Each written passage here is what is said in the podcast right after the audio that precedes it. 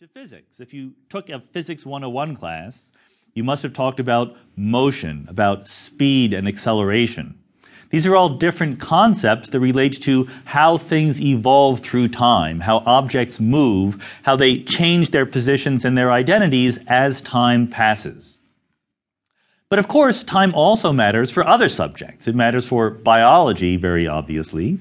It matters for evolution. Natural selection is a story about how species in our biosphere here on Earth have changed with time. The very word evolution brings in time to the equation.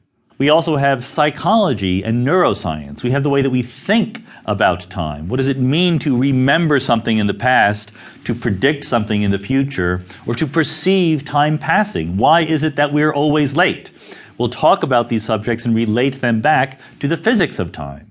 Time is part of language. Not only is the word time used a lot, it's essentially impossible to construct a sentence in the English language without somehow referring to the concept of time. We have verbs that can be past, present, or future oriented. For that matter, time is part of almost every subject that you could imagine thinking about. History, culture. History itself is a story of what happens through time. Culture is a story about what happens at any one moment in time, but cultures evolve. Politics and economics talk about structures within human societies that change with time, and in some cases, especially in economics, how they change is absolutely central. Even the arts, music, and literature evolve with time in certain definite ways. When you read a novel, knowing when it was written and what the context is can be important. Novels do not simply appear out of nowhere and your personal experience. You age through time yourself. We all do. We feel time passing ourselves.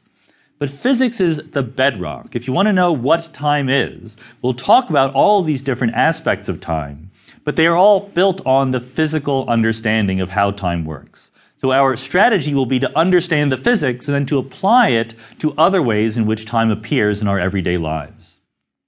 In particular, we're going to care about the mysteries of time. Time has a funny status, despite the fact that we use it every day, that it is literally around us in all these clocks and in the back of our minds when we're thinking about what we do as time passes. Time nevertheless has a reputation for being mysterious. This was put very elegantly by St. Augustine, a thinker in North Africa back in the year 400, now, Augustine was a theologian primarily. He worried about original sin and the city of God and, and his own personal sins. But he also had an interest in cosmology and metaphysics, and he wrote uh, several famous passages about the nature of time. In one of them, he asks, What is time? If no one asks me, I know, but if I wish to explain it to one who asks, I know not.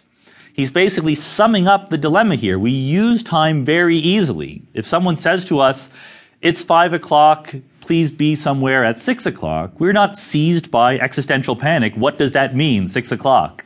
We all know what it means and how to use it. But if we think about it deeply, if someone says, so what is the definition of this concept time that you keep talking about? It's actually very hard to define. So I'm going to take the philosophy that the reputation the time has as mysterious is actually somewhat overblown. We will talk about the mysteries, but we will say that many of these mysteries can be solved. So I want you to sort of first appreciate the superficial level of time, then the deeper level at which there are mysteries, but then an even deeper level than that at which we can say, you know what? We can understand what these mysteries mean, how to actually resolve them. At the end, we'll be left with a few remaining mysteries lurking around. These are big research projects for scientists right now and into the future.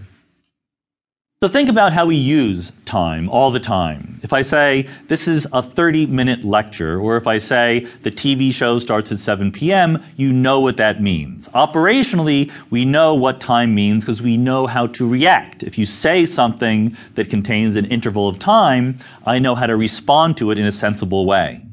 What we're going to be doing is to be looking deeper at it. We're going to be saying, so why is that the case? Why is it the case that the future is a certain way, the past is a certain way? When we talk about an interval of time, what does that mean? Does everyone agree on the same intervals of time? Does everywhere in the universe agree? Could it have been different? So the central theme of this course is that time is more subtle and mysterious than you might think.